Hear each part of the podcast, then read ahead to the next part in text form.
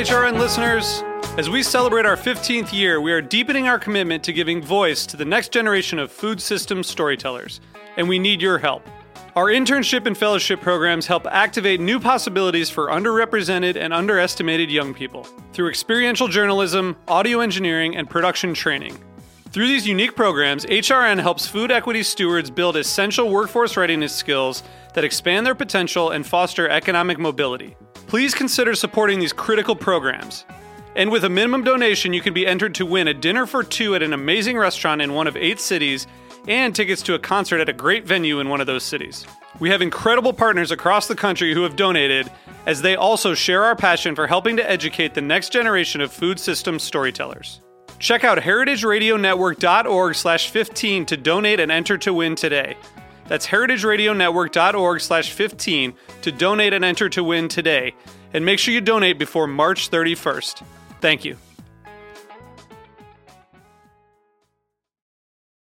That is such a good question. I think part of it, if I'm being very honest, is was naivety. it was a, there was a, but when I when I say that, people say, no, it's, it was the passion, it was the passion, it was the drive, it was the hunger, the entrepreneur. Right. Yes, that you know, I was young and I was hungry. I wanted when I was at, when I, I was in a managerial position um, at the time when I when I started my own business, and I just felt like I wasn't I wasn't happy. So it was it was an internal force, and and I, and I say naivety because you know looking back, you know, when I speak to my mentees, I, I say, look, wait until you've got all your ducks in a row. Right. Um, thankfully, I was still living at home back then, um, so I had at least something to fall back Right. on. But you know, if any mentees, if they've got like if they've got families and stuff, I say take your time to really assess everything Mm-hmm. because, like you rightly said in, in, at the start of this question, you know, it's, it's a done it's a done thing now. You know, that hustle thing is fashionable, Right. but what people don't tell you is it's tough. Right. You know, it's not always financially lucrative. You know, are, are people really ready for what what being an entrepreneur means? I um, but for me, back then, it was a it was a little bit naivety, but it was a hunger and the drive. Right.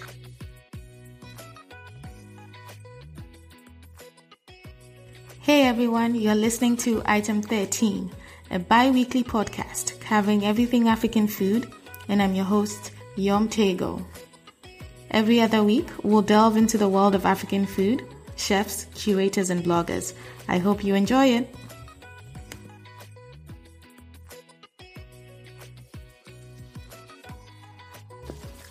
Happy New Year, guys!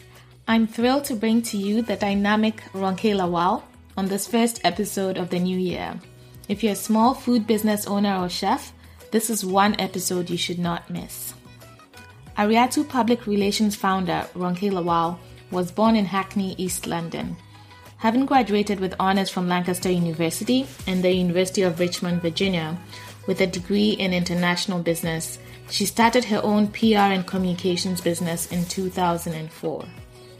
Ariatu PR works with small businesses, startups, and entrepreneurs to help enhance their brand visibility, reputation, and media presence. In 2011, Ronke Lawal was honored to receive a Precious Award for Inspirational Leadership. She is a passionate advocate for enterprise, equality for all, and leadership. Her varied passions outside the business world include food, travel, music, literature, and most importantly, living a life she loves. We talk food business branding, Jamie Oliver, and yes, Naija Jollof too. Here's our conversation. Welcome to the show, Ronke. I'm excited to have you on. Um, I try to. I'm trying to do something a little bit different here. I'm bringing in experts who have experience in the food business, so that those that are mm-hmm. listening, that are chefs, food bloggers, you know, thinking about going into their mm-hmm. own food businesses, can have different perspectives as to the team that can help them sort of elevate their food business game. So I thought bringing the best in the business in terms of PR and see what see what you have to say um, to, to sort of help boost um, African food businesses around the world. Actually, we have listeners around the world. So let's start by talking about you. So who is Ronke? Tell us a little bit about yourself, where you're from, where did you grow up, all of that. Thank you, thank you. This is really exciting. I I love the, the podcast, so it's great to be a guest. Thank you so much for inviting me. I'm a PR consultant, so I've had my own PR consultancy for well over a decade, um, and I was born and bred, literally, in London. Um, in East London, Hackney, uh, Nigerian parentage. It was really interesting because one of the things, I mean, I love food, and it's, it's this thing that I, and, and I realise as I'm getting older, it's more, more than just the love of the taste of food. Um, being born in the UK, but being a member of the diaspora, so having parents who are, who grew up in Nigeria mm. and who settled here, food for me is an identifier. So right. it's like a a, a, a, a, blanket, you know, mm. it's comfort. And I and I say this because because I, I, I I'm, I'm British, but I'm, I'm also very much Nigerian yeah. in the way I see things, and I'm, I'm proud of it. Food keeps me close to, to, Nigeria, even though I obviously I don't live there. Right. Food doesn't doesn't judge me or make me. food never asks me where I'm from. Yeah. I can eat my pounded yam and enjoy it and eat with my hands. Do you know what I mean? Right. Yeah, yeah, yeah. so that's where you know that's where the love of food comes from. But also that's literally my background. Food has always been part of my background, mm. and it's mm. it's strange because I've I'm in I'm in PR. Um, but I've always had this little thing about, you know, just looking for opportunities to work with foodie. I've had some amazing food clients. I even have a food blog as a hobby. Right. So I still kind of maintain that love of food and that connection with food. Oh, that's great. And and I guess that's how we met, right? Through the through the world of food. So this is not sort of our first interaction. Um, and I sort of like when I, I, you know, obviously I follow you online on social media everywhere. And when I think about our community, when I speak West African community in particular, and um, what people end up doing in terms of their work life vocation, etc. I always think, especially as immigrant. Um, an immigrant population, we almost always have defined, and Yvonne Orji says this actually very well. We always have these defined sort of career paths that our parents have for us, right? So I always think when I see people do something different, like how did you sort of discover that and then decide, you know, this is what I'm going to do, like PR? That's such a good question because it's it's it's an industry that is not very diverse at all, and I'm so blessed that, that I can I've got a connection with PR um, agents and consultants mm-hmm. on the continent. So there's a great collection of um, PR publicists that I'm, I'm in, in, contact with. Oh, I feel very alone. Um, and frankly, obviously in the US and North America, there's, there's right. black publicists, but here it's we're not we're not very good at that. So I didn't really necessarily see anybody who looked like me. Right but I'm very good. I love building relationships. I love business, full stop. And it kind of, it was, a, I, I, it's a weird one because I was working, um, I had, you know, a great career, um, but then I thought I wanted to start a business and I was working on a friend's business plan and I noticed that I was quite good at the marketing element mm-hmm. of it. And that's where it came. I just I, I decided to start my own. It was at the time because I've rebranded yeah. marketing, business development, and PR. Um, and, but the PR was a thing. Like over the past few years, hence rebranding about three years ago, to just focus on PR. But PR was a calling. It was a, it just came so naturally um, to me. Um, but yeah, it was it's a weird one because, like you rightly say, the only safety blanket with that, the only safety, I guess, a safety with that mm-hmm. in terms of explaining it to my parents is I'm working with business, so I'm still doing business. as long as you're doing business, it's still okay, you know? If it was, if it was any more creative, I think I would have had a bit of yeah. a, an interesting conversation. But, you know, I've been blessed. My parents aren't so bad. They're, right. they're, they're, not too judgmental. Okay. so then let's talk about that name, Aria. Where does Ariatu come from? What does it mean? That, that is actually my middle name, and my oh. middle name oh. Is Shariatu. Okay. Um, and so I just t- I took something, and I just love, I love, and it's such a really, it's a really good question you asked. I love anything that celebrates myself, my mm. ethnicity, my culture, my heritage. And it's interesting because a lot of people ask me that, and it's for me when I look at it, it's one of the easiest names to pronounce, even right. in business, because in PR there's a lot of interesting and unique agency names. Right. but I do wonder if when they see the name and they see me, it's that you know that usual thing of, right. oh, how do you say that? Where's that from? Or where are you really from? It's yeah. little tiny little things, but it is part of my name, and I think I chose it specifically not to give it too much of me because if I decided to, you know, pass it on or sell the business, somebody could take you right, out. Yeah. You know, it's not Ronke Lawal PR. Right. Yeah, yeah, yeah, um, But yeah, it's and, and and in terms of um, how I got it, yeah, it was just brainstorming and just okay. that love. I just wanted an essence kind of going back right. to who I really am. and then and then so you talked about you know how you started it back over a decade now like and i think mm-hmm. about what 10 12 years ago when starting your own business also wasn't this cool thing. Now now it's called entrepreneurship or a startup. Mm-hmm. like everybody wants to be an entrepreneur and you know start the next big thing. Like back then it wasn't such a, a cool thing if you want to call it that. So sort of what um, you know, you've talked about the creativity, the passion that you had for it, but what sort of made you want to strike out on your own versus, you know, continue to work in, you know, an agency, for example? That is such a good question. I think part of it, if I'm being really honest, is was naivety. it was a, there was a, but when I when I say that, people say, no, it's, it was the passion, it was the passion, it was the drive, it was the hunger, the entrepreneur. Right. Yes, that you know, I was young and I was hungry. I wanted when I was at, when I, I was in a managerial position mm-hmm. um, at the time when I when I started my own business, and I just felt like I wasn't I wasn't happy. So it was it was an internal force, and and I, and I say naivety because you know looking back, you know, when I speak to my mentees, I, I say, look, wait until you've got all your ducks in a row. Right. Um, thankfully, I was still living at home back then, um, so I had at least something to fall back right. on. But you know, if any of my mentees, if they've got like if they've got families and stuff, I say take your time to really assess everything mm-hmm. because, like you rightly said in, in, at the start of this question, you know, it's, it's a done it's a done thing now. You know, that hustle thing is fashionable, right. but what people don't tell you is it's tough. Right. You know, it's not always financially lucrative. You know, are, are people really ready for what what being an entrepreneur mm-hmm. means? I don't know. um, but for me, back then, it was a it was a little bit naivety, but it was a hunger and the drive to create a life I And love. so then, back then, how did you convince? You know, people to work with you, clients, because I don't know, you know, what sort of your book of clients yeah. was at the time. Um, yeah. You know, what was that like?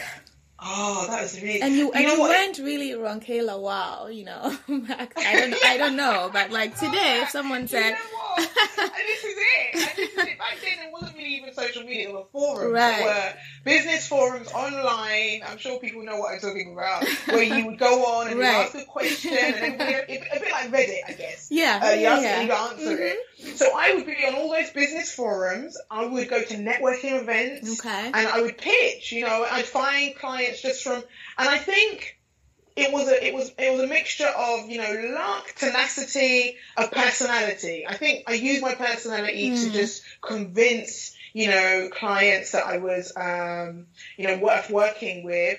But again, it's that it's that young you know you've got the youthful vigor when you look, your eyes are still fresh. now look back, looking back at it now, I'm like, wow, who was she? And I wish I bottled more of it up. Right? Actually. Yeah. So, so maybe in some ways it wasn't such a bad thing to start, you know, way back then when you didn't know what you know now, right? I think the older exactly. you get, the more risk averse you are, and exactly. it's just harder to take that sort of next step to do something for yourself, etc.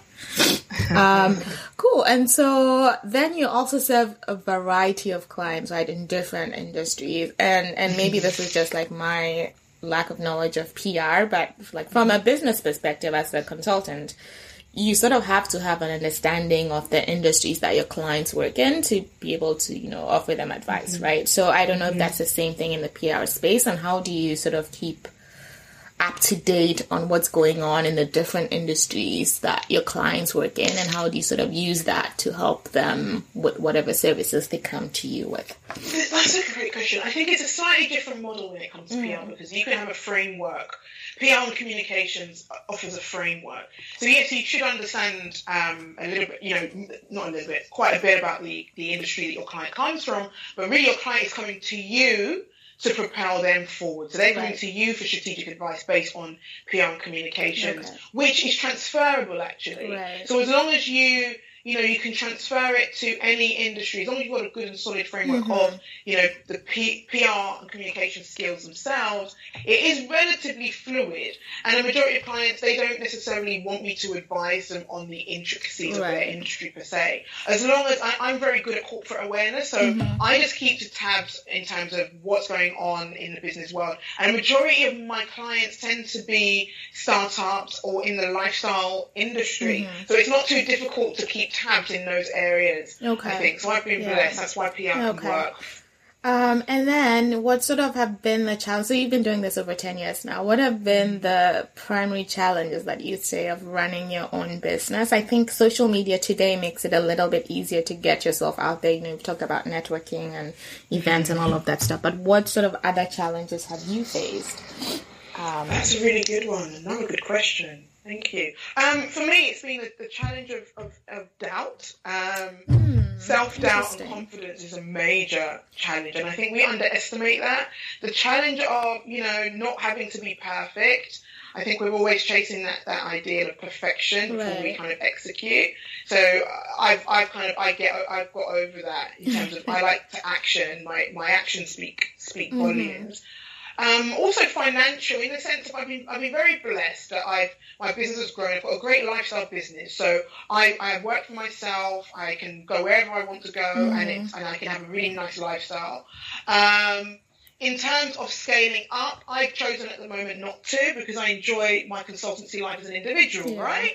But I do appreciate and understand that that can be a challenge, and I think early on um, in my business, that was a major challenge. I used a lot of my my own personal savings. I didn't have anyone to invest in me. Right. And I think it's really important to really consider how we can encourage scaling up in investment and really talking about money. And actually, as an aside from that, even just regardless of scaling up an investment in the business, just charging the right amount Right. I'm really, you know, the past few years I've become so much more confident in terms of asking for right. the right fee from clients, those monthly retainers, and I don't back down. And it's such a blessing that once you become comf- comfortable and confident speaking about money, people will pay for your service. Right. Um, I didn't realize that obviously when I was younger, but now it's just I don't back down from what my fees, and people are more ha- more than happy to pay because they see value.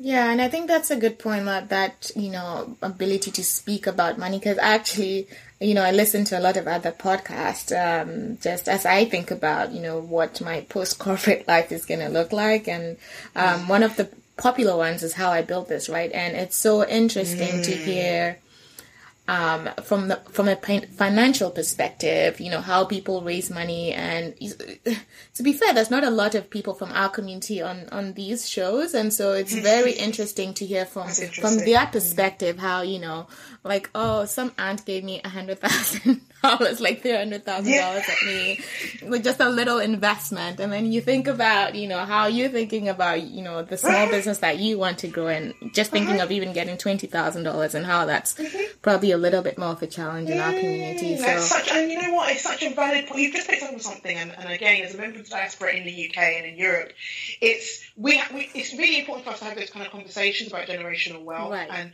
we listen to a lot of us get so caught up in the the stories of these entrepreneurs. Mm-hmm. You know, success stories, they're amazing. And obviously it's great to be motivated by them. But what we're forgetting is the social right. structures that are in place. And like you rightly said, you know, when you start to dig, you realise, oh, that person got inheritance.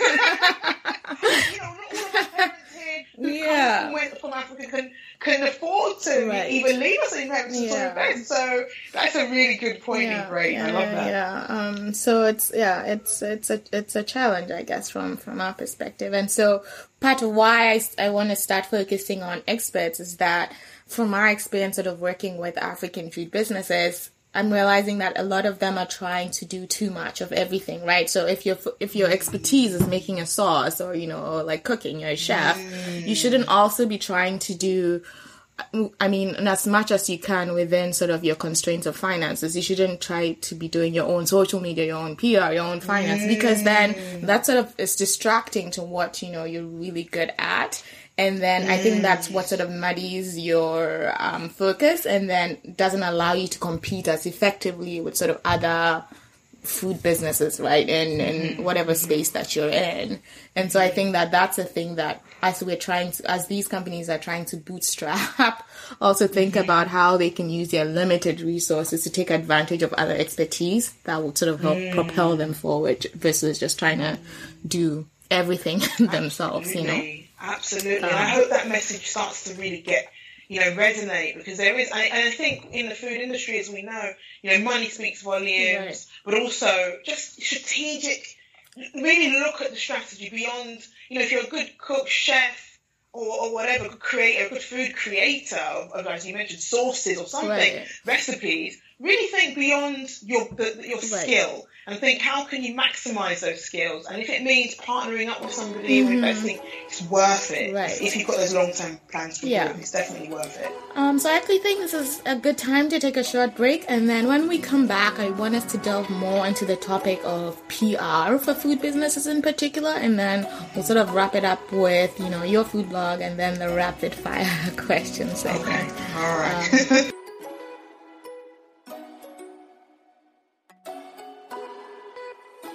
Right, so welcome back. Um, I think we're now going to delve more into this topic of PR and African food businesses. And I think we sort of missed this in the first half of the show. So why don't we take a step back and talk about what is PR? What when we say public relations, what does that mean versus advertising, marketing, you know, etc. Sure. Public relations is, in essence, the effective management of uh, a brand's reputation. It's about communicating that reputation effectively and building solid relationships with the public or member of the my members of the public Right. in which a brand or organisation wants to speak to. So it's different from advertising in the sense of with an advert, you're selling directly, right? Right. PR is an ongoing communications process, and, and you're building trust with that. And that's why a lot of um, organizations use PR for media relations specifically. So they're trying to get into the press because once you know a, a consumer or customer or client reads a good review or reads a positive write up, it builds that reputational branding and that reputational um, image of the organization or that brand. So that in a nutshell is Okay. what PR is. And then what um what are the typical you've sort of covered it on an umbrella level, if you will, but what are the typical services, let's say top three to five services that a, a good PR firm would, would offer? And then if I'm coming into this space as an African food business, what should I be looking for, you know, in terms of defining what a good PR firm is, like you know, in terms of fit, etc. Excellent. So a good PR firm should offer uh, crisis communications. I don't know why I started that. Usually a but it's important for food because I'm sure some Yeah. food businesses have gone through that. So crisis, so managing, you know, that how you can communicate a crisis effect, how you can communicate effectively within a crisis, and how you manage the response to a crisis. Media relations, which is uh, I mentioned earlier, is engaging with the press, um, getting interviews in the press, getting really good, you know, press coverage. But Right. press coverage has to tie in with an overall strategy. It can't be like an ego-driven thing. It has to be about how we, who are we speaking to? Are we reaching the correct audience? Right. And then finally, I'm going to make it a bit more relevant to, to our day and age, our digital age now, influencer engagement. So PR is now starting to cover that digital space. Okay. And so we're working with, um, you know, online writers, online bloggers and influencers and content creators, YouTubers to help us um, Right. share communication to core audiences. And I think that's really effective because these influencers have their own audience. and Right. th- those that, those uh, the elements of those audiences can speak to the audience of our clients. So I think it's really important to, to, to get to know and understand the digital space with, when it comes to PR. Yeah, and and uh, it's interesting that you talk about influencer engagement because I'm sort of one of those people that's sort of on the fence about that a little bit because uh there's uh, I don't know it's it's always hard to you know you can tell I'm trying to Go for it because it's one of those interesting. It's, a fascinating topic, and I love talking about yeah. I mean I think there's on the one hand like how do you tell like what true influence an influencer has, right? You know, like who, who who's buying followers and like how many of those one million followers are actually engaging with with that mm. influencer, right? And so mm-hmm. if I'm gonna spend X amount of dollars or pounds, I guess, um, on this mm. influencer, how do I know that I'm getting a you know a great bang for my buck? This is a fantastic question, and and this is where. And this is where the, the line starts to blur between advertising and PR Okay. because in, in the digital space. Because if you're paying an influencer to uh, post something, that's clearly an advert. That's Right. a sales driven um, post. But if you gift if you gift an influencer something and say, look, would you like to review it? And to, if you like it, or even if you don't like it, just speak to your audience authentically about Okay. it. That's more along the lines of the reputation I was talking Oh, about okay. because you're building a reputation. But you're right when it comes to the the um, the space now. Too many people are buying followers and likes and comments. And Right. It's ridiculous. so there are tools available, which I encourage people to just do some Google research to find some mm-hmm. of the tools, and also the, the ways to spot um, fake um, fake influencers. I hate to use them. There are fake influencers, unfortunately. You know, lack of engagement. Um, if you've got a million followers, um, but you've only got two comments. So, for example, if you post something, we know for we know that engage usually engagement or likes when it comes to likes mm-hmm. they're usually around 1% 2% of your follower, okay. following um, so you can never expect a million likes if you've got a million right, followers yeah. so just be realistically uh, between 2 to 5 max percent unless you know you're really really famous right. like I don't know Beyonce um, and then then you look beyond that you look at the comments if you've got a lot of engagement then that also shows us real authentic um, uh, following. However, like I said, some people do buy comments. Right. So again, you've got to use some of those tools to test. And like you say, I think it's not difficult. I, I use common sense, but I realise common sense isn't always common.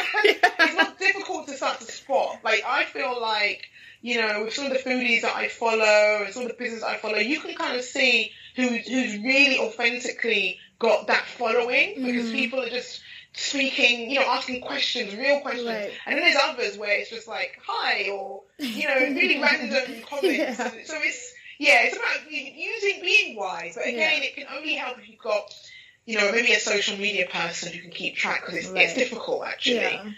Um, so this is actually a good time to sort of segue into like your top PR tips for food businesses, in particular sort of our African food businesses in terms of what mm. they should be thinking about PR wise or reputation wise. Um, mm. yeah, there's so much, and but and obviously we can't, we haven't got all, all, right. all day. But um, you know, for the first, first, first of all, we obviously clearly identify your audience as you would right. with any marketing mm-hmm. business strategy. Understand who your audience, who you're trying to tell your story to.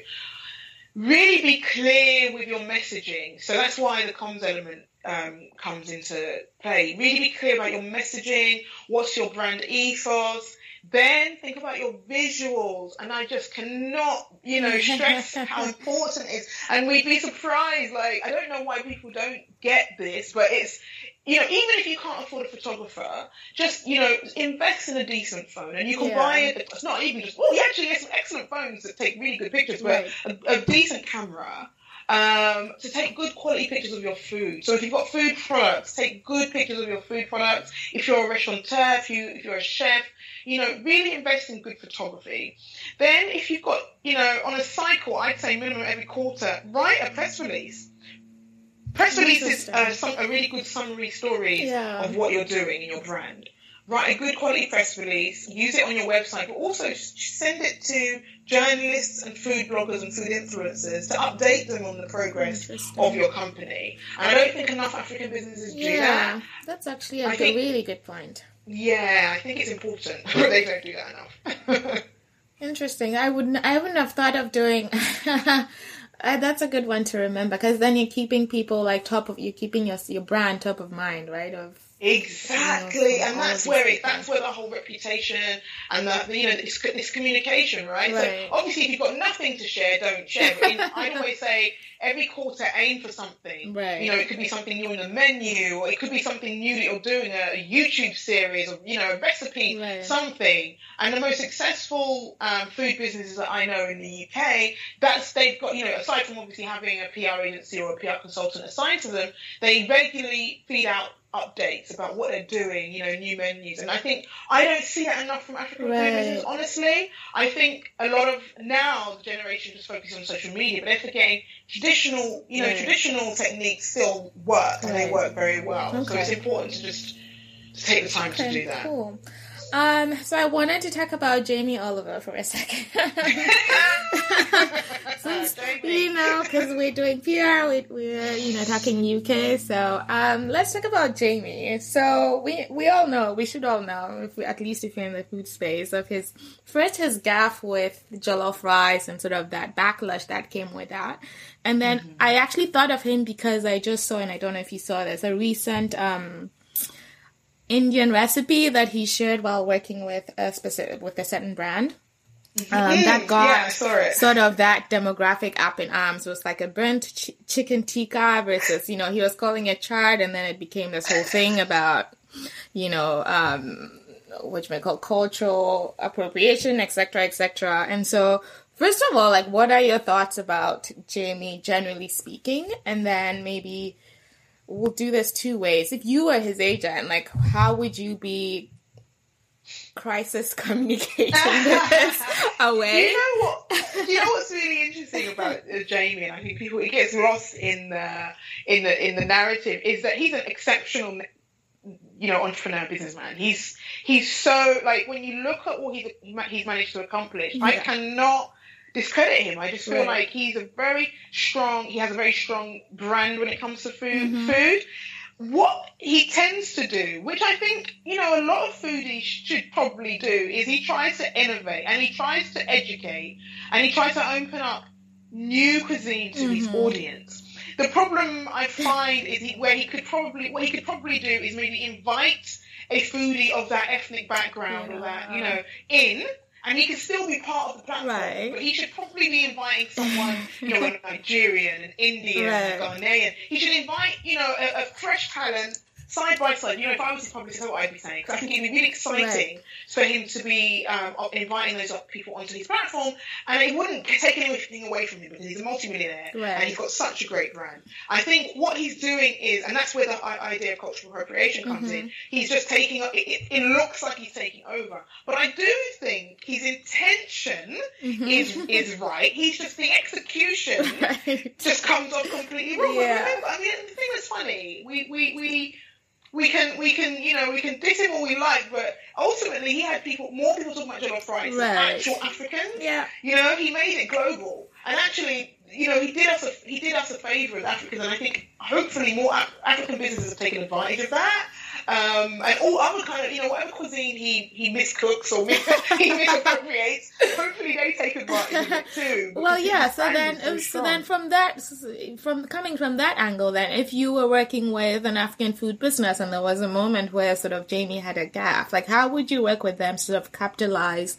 on that moment where everybody's paying attention to jollof or chicken tikka or whatever yeah, there's two ways because what you know we could easily do. You could you could really do a brand focus on your jollof rice range. You're a restaurant. Yeah. You know, welcome the world. Invite local news in. There's got to be so many um, opportunities for right. press when you know when he when he does these um, he never takes these gaps. But on the flip side, you could also say, look, you know, world, jollof rice is great, but that's not all we eat. Okay. You know, or oh, really you know, smart. Yeah. great, but that's really smart, actually. Yeah, just flipping yeah. it and just not. And then you sort of take the focus away. Then it's not so much of a diss of Jamie, but saying, hey, like, look what else we have to offer. Exactly. Yeah, that's, exactly. that's good. okay. Um, so then you also write a food blog. yeah. Um, who's for dinner, which I always yeah. I've always seen that that sort of um, title, and I'm wondering like why who's for dinner, not what's for dinner. That's a really good question. I'm gonna, um... well, usually I just I like to think of myself as being a host. Oh, so okay. who's coming for dinner? Oh, like it's like right. a little play on the terminology of who's coming for dinner. Yeah. But originally, I'm going to give you a little bit of a, of a secret. It's not really a secret anymore. When that when I years ago when I was in my entrepreneurial um, yeah, kind of enthusiasm of a, right. of a young person in my twenties, I launched that brand as a dating brand. Oh, and it was supposed, yeah, it was supposed to be singles meeting for dinner. Oh, so who's for goodness. dinner? So who's coming for dinner? Different restaurants across London. But um, going back to the kind of not having a financial investment, technology. and I, if I had a tech partner, I think we would have been bigger than Tinder uh, or, or Match.com. That is a brilliant, brilliant idea, though. It was an excellent idea. So then, in the end, I thought, well, I love the name. I'll keep the name. I still love my food. Um, a few, I, think, I think people did meet. I, I, couples met, but I don't oh, know what happened. Oh, so gosh. I thought I'd keep it. And yeah, so it's who's for dinner as if I'm the host. So welcome to my blog and eat with me. But now, yeah, you know the real backstory now. The world okay, great. And and it's just an avenue for you to sort of explore the foodie side of of, of yourself, right? Yeah, just anything. You know, it's just. And I, and, I, and, I, and I have a little bit more of an emphasis on, on, on um, Nigerian West African okay. food, or African food actually, globally, but mm-hmm you know, I'm, I'm as I, as I said, I'm, I'm, I'm British born, so European food comes into play. That's Okay. also part of who I am. And I like to just eat out. I cook a lot at home. I'm very, I'm, I, I'm one of these people who can I'll either go to a restaurant once in a while or I'll Yeah. cook, but I rarely ever have, you know, those ready meals. You know, I Right, yeah, do- yeah, yeah. I can't do a ready meal. I can't do anything like that. Or even takeaway bread. Like a takeaway treat is really like, oh, okay, I'm really tired. I need a treat. Yeah. But yeah, so. Interesting. Actually, I didn't. This is not one of the questions that I thought about before, but once you mentioned sort of, you know, your British heritage, Nigerian heritage, what what are your thoughts on like this this movement, if I want to call it that, on like African fusion food? And I'm thinking about that because I this weekend I was at a Nigerian fusion um, food event.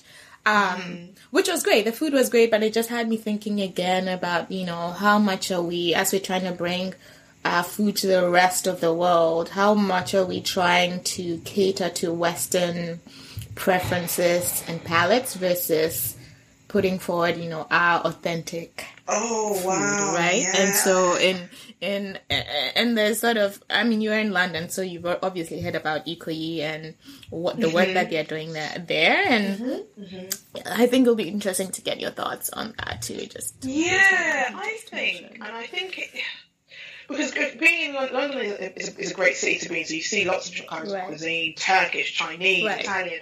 But like you rightly said, it's we get we get those those cuisines in their authentic Right. states. Now, obviously, they're not going to be exactly the same as in the, the country of origin. Right, We know that yeah. because they do have to, you know, tone down certain Right. ingredients. They might not be able to get certain ingredients. Mhm. So there's certain, but overall, the authenticity is there. You know, when I'm going through Right. Brick Lane, when I go for a curry, majority of the time you still get an essence of, you know, Bangladesh or India or Pakistan.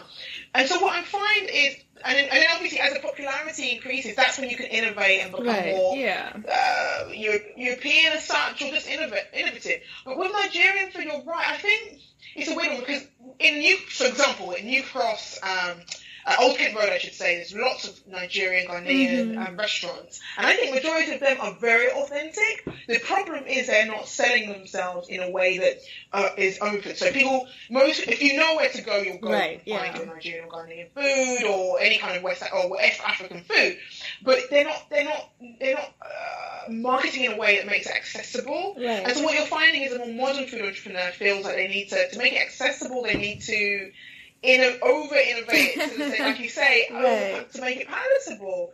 And I just feel like can we can we just first get the foundation right, right? yeah, Let's get people to know, you know, what our soups and stews are about first, and then we can do Right. this amazing kind of, you know, I don't know, innovation, which is great. I feel like it, it's it, we can do both, right, but I feel like it's still a long way to go in terms of, you know, I want people to talk about our soups and stews the way they talk about curries Mhm. or, or Thai food, or do you know what I mean? I just Right. really feel like it's a long way to go. yeah, and, and and I agree with you, and I think that that's my stance too. In that, like, I've been to, you know, I've had the traditional like Indian food, right, like the naan and the curries and all of that good Mm. stuff. And I've also been to, um, especially when I lived in South Africa, like Durban is known to be sort of the hotbed of Indian food, and Mm. so in Durban you'll find all sorts of quirky, interesting um, variations of Indian food. So, but, so when I've gone to like restaurants in in, in Durban, I've had you know, like a curry that's done in a completely different way. Like I appreciate it knowing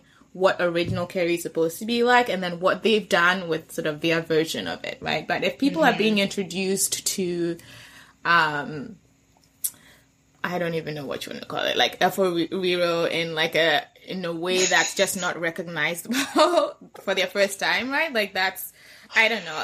For me, it's great as a foodie to sort of experiment and experience that, but I think as an introduction to our cuisine, that sort of I don't know. I don't know what the answer is. You know, Exactly. honest. Well, it's a little bit. If we look at it from a, from from from, a, a trade perspective, business perspective, you know, you start with the industrial revolution, so you start with the basics, Right. Then you kind of drive up and you innovate to the tech, you know. So I feel like let's start with the real raw. If I think about British food, real raw roast, you know, roast Yeah. and veg and gravy, and then you can innovate and become a Michelin star and Yeah. do bits and pieces. I feel like it's important to get the authenticity right first, and then and, and really like promote and push Yeah. and let people know and beyond jollof rice. People always want to talk about jollof rice. It's the only thing any of us and, and it's and it's Um, funny because I I'm probably one of those that's sort of guilty of um pushing and and and to, to be to be honest it's not sort of my favorite thing to eat but like but i come i come i come at it from the perspective of okay if this is the thing that's gonna start a conversation about African food, then fine. Like I'm just gonna throw my hands in the air and, and do it. Because then you will have Mark Zuckerberg and Prince Charles and whoever when they come to Nigeria and you know, like when they come to Nigeria or. Ghana, like that's the that's the thing because they've read somewhere that that's the thing I should talk about. And so for better or for worse, right? I think that That's it at least gets the conversation started. on, That's like, true. And then, you know, I'm guilty of talking about plantain all the time. And actually, plantain is, you know what I mean? But then we also, remember, we're forgetting that, you know, East African cuisine, Ethiopian Yeah. cuisine has been, we've been doing really, really well. For and that's yeah. one of the cuisines that comes in its authentic Right. self. And it's almost like they don't even need to talk about it because it's whenever I walk past any Ethiopian restaurant in London, it's packed. Yeah. and, and I, I'm always it's I People. that's that's fascinates me so much too because you're right it's it's so authentic like they don't do anything to change like in some of the Ethiopian places you sit on the floor like you eat with your hands they do the whole communal eating thing and it's not like people don't struggle with that you know and so I I, I don't know how Ethiopians did it and I don't know how the rest so of the country get that. We need to figure Yeah how they did it. yeah, and how the rest of the continent sort of needs to be thinking thinking about that too. Yeah. Um, great. So uh, let's talk about then like how you find balance. I'm always and, and this is sort of my theme for the rest of the year 2019, like finding balance, right? Like I feel like um, especially for women. I don't want to make this a women thing, but like African women, black women, there's just so much that we have going on or that we feel we have to have going on juggling. And so for someone like you, at least from what I can see online, like, you know, between Ariatu and blogging and, you know, I know you do a lot of volunteer work, um, you speak at events, you keep Black Twitter lit. Oh, thank and sort of and then the rest of your personal life right that we don't get to see like how do you find that balance? How do you take care of yourself while sort of keeping all these balls of your life like juggling up in that's the air? but the clue is in the question. It's, it's also keeping my, my personal life and private life offline. So I'm very engaged. I love social media. I love how I love just watching you know this renaissance and how the media is changing. Um, but I've also managed to separate that from who I am Mm-hmm. at home. I might dip in a little bit. I might show a tiny Yeah. bit of, of what I'm doing, but it, it really helps actually. Um, you know, from a from a holistic level, it really does help to keep me grounded and also helps to to me to, to keep me switched off. So once I'm off, I'm off. You know, I I, I I'm good at using tools to um to help with you know scheduling my social media content and then also because I just don't overthink things like Twitter or Instagram Yeah. so you know I might post once or once or once or every one or two days on Instagram, but I don't. I'm not. I don't consider myself to be an influencer, so I don't Yeah. have any pressure to post my Right. two, you know, two hours or something. But on Twitter, if I'm, you know, for me, Twitter is so easy. It's like the easiest Yeah. thing to be on. Um, but yeah, it's really important to have a to have a, a, not a private life that is yours Right. and knowing when to switch off. You know, my weekends are mine, and there'll be some day like I just. I can just do. I can just once all my work is done and my clients are happy. My weekends are mine. Nobody can really disturb me. I can Right. do what I want. And I think it's really important um, that self care. Mhm. And it's not about you know necessarily going for a massage or you know, treating myself or going shopping, but it is just about knowing when to switch off and Right. also recognizing the value in all our platforms. So how are we managing all our systems? I get Mhm. I get help. I outsource when I need to outsource. Can't do everything myself. Right. Automate when I need to automate, but also like you know, if if Twitter was for me, Twitter's not toxic. But if it was, if it became toxic, then I wouldn't use it. Yeah. Sometimes you know what I mean. So it's just knowing how you you you manage it for yourself and, and what your intention is with each of these platforms. Good.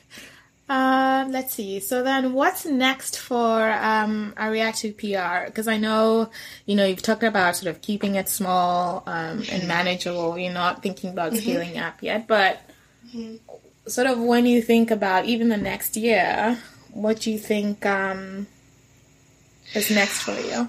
Yeah, that's. Re- I think for me, I um, it's interesting. I, you mentioned earlier in, your, in your question earlier about speaking, and more and more I've been invited to speak, mm-hmm. and um, whether that's keynote spe- speeches or facilitating seminars um, on PR personal branding. So for me, I'm seeing it as something there that I'd like to, to tap into okay. more of and that means obviously utilizing myself, like right. literally being visibly, visibly around. Right. So again, um, I'm going to really try and see how I can I can get more into the space of just you know speaking, but not just for the sake of speaking. All my speaking is intentional. It's mm-hmm. not about becoming famous, and becoming, it is about serving a purpose to right. an audience. So all of my all of my speaking engagements have been um, intentional. Um, and the business, you know, I love. I'm, I'm really blessed. I'm getting more. Interesting enough, uh, recently getting more food clients, so that's really exciting. Yeah. African food clients, that's quite exciting. Um, and potentially more international clients. Once in a while, at least every you know every so often, I'm getting international client, but it would be great to get some more. Mm-hmm. And if I do get more international clients, then I think that would give me the catalyst, you know, encourage me to perhaps you know get more uh, staff on board. But we'll see. If I get more, if there's a, a global appetite for Ariatu PR, yeah. then yeah, we'll, we'll see how we can open up an office somewhere else. Yeah. You know? well, I certainly hope that happens for you because I think what you do provide a valuable, invaluable service actually, and I hope that you know the African food businesses that are listening actually really take a step back to think about how they're communicating to the rest of the world in terms of what mm. they're doing or how they can better do that if they're doing that already. Um, and I think part of why I wanted to speak to you and share sort of what you're doing is that I think it's a really critical, sort of almost missing piece in a lot of what these businesses are doing. So hopefully, um, everyone that's listening got something good out of this. Um, and actually, before we transition to rapid fire, can you let people know where they can find you online, social media, etc., so that if they want to get in touch sure. with you? Sure. I'm um, ronkelawal.com, ariatupr.com, and then if you find me, you can. I'm on Instagram and Twitter. I'm on YouTube uh, as well, so you can find me all over. Oh, that's media. right. You know, we forgot to talk about. I love your YouTube videos. I'm sorry, oh, we forget to talk oh, about that. We're running out of time here, but that's like a really good resource for anyone that's sort of trying to sort of figure out if PR is a good fit for them, or if Ariatu PR specifically is sort of good for them. Like you have a really good Thank authentic you. voice, I think think, and especially for our community, I think it's always nice to work with someone that sort of understands the community and sort of where you're trying to go with with your business. So YouTube also, I'll remember to link link to your YouTube when I when I put this out there. Um, Thank you. Um, okay, so rapid fire questions. Uh, let's go. I think these these are pretty easy actually. Okay, let's do this.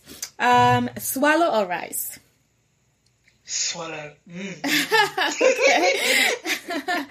okay. okay. Um, buffet or a la carte? What do you think?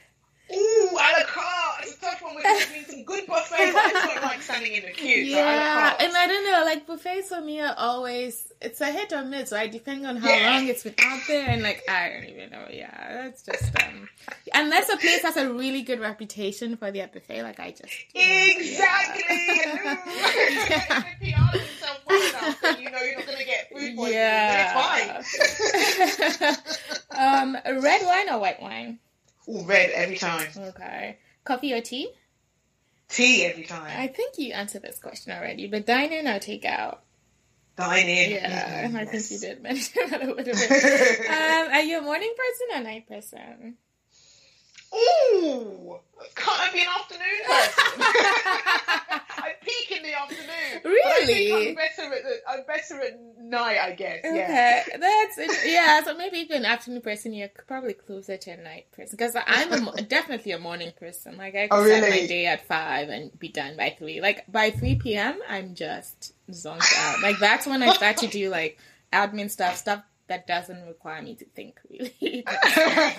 By then, I'm just like all shot. Um, I think I know the answer to this too: Instagram or Twitter. Twitter, yeah, for sure. And so I was also gonna ask you this about Twitter. Is there any topic? Because I feel like you you literally pop culture everything you're on it. Like, but is there any topic that you wouldn't touch on Twitter?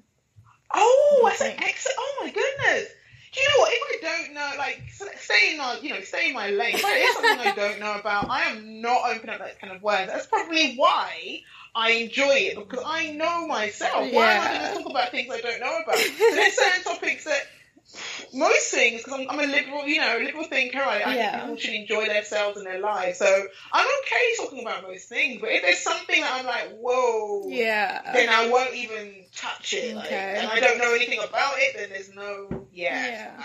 But would you even put it out there if you wanted to learn about it, for example? Um.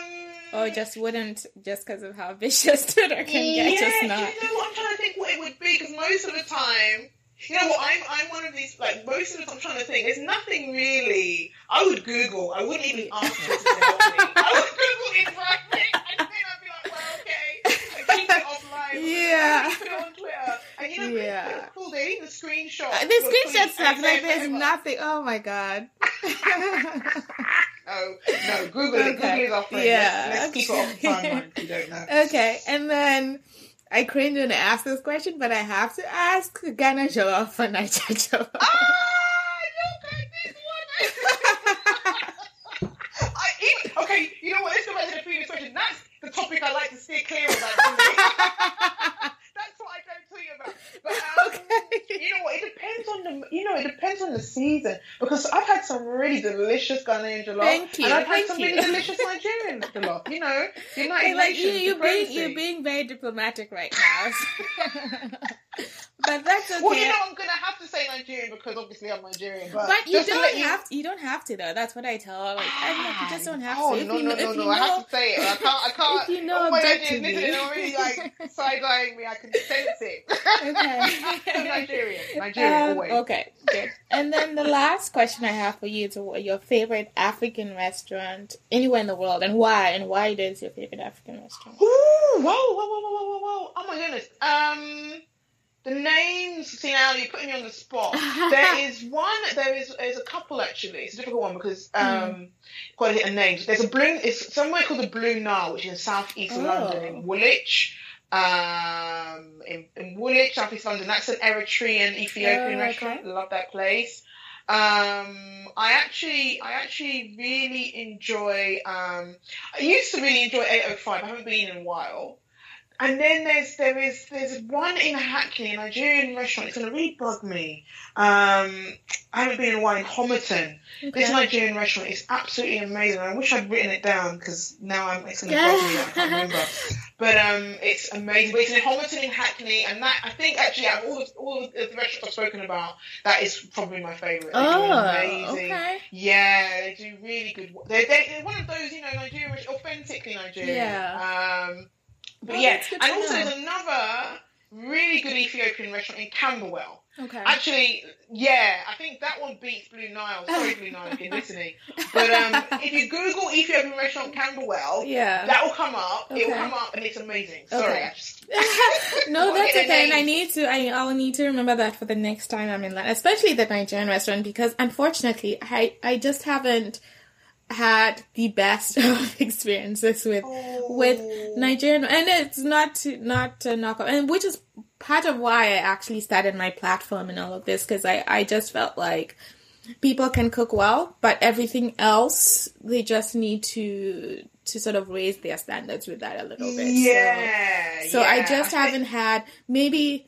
And a Chuku's London is, is good. I had it when they had their pop up in, in Hackney and I thought for me, sort of that was the best, but it's not like a standalone, you know, it's a pop up thing. So when I think of sort of a permanent site for a restaurant, Nigerian restaurant, I there's just none that comes to mind. Yeah, try. I, I've just come. The name come back to me. Echo Restaurant in okay. Homerton. So try it. Um, and also try, you know, Tokunbo's kitchen. Tokunbo, I've Tokunbo actually. Yeah, yeah, yeah. Yeah, she does. Um, so that's the thing. Like, I've had like good pop up experiences and I'm also thinking again to the point about, and it's probably tied to financial reasons, right? Like having a exactly. lot of these be, become permanent sites because, you know, you go and experience it and, you know, if you're craving it on a particular Saturday or whatever, there's no place to go because you're not. Mm-hmm.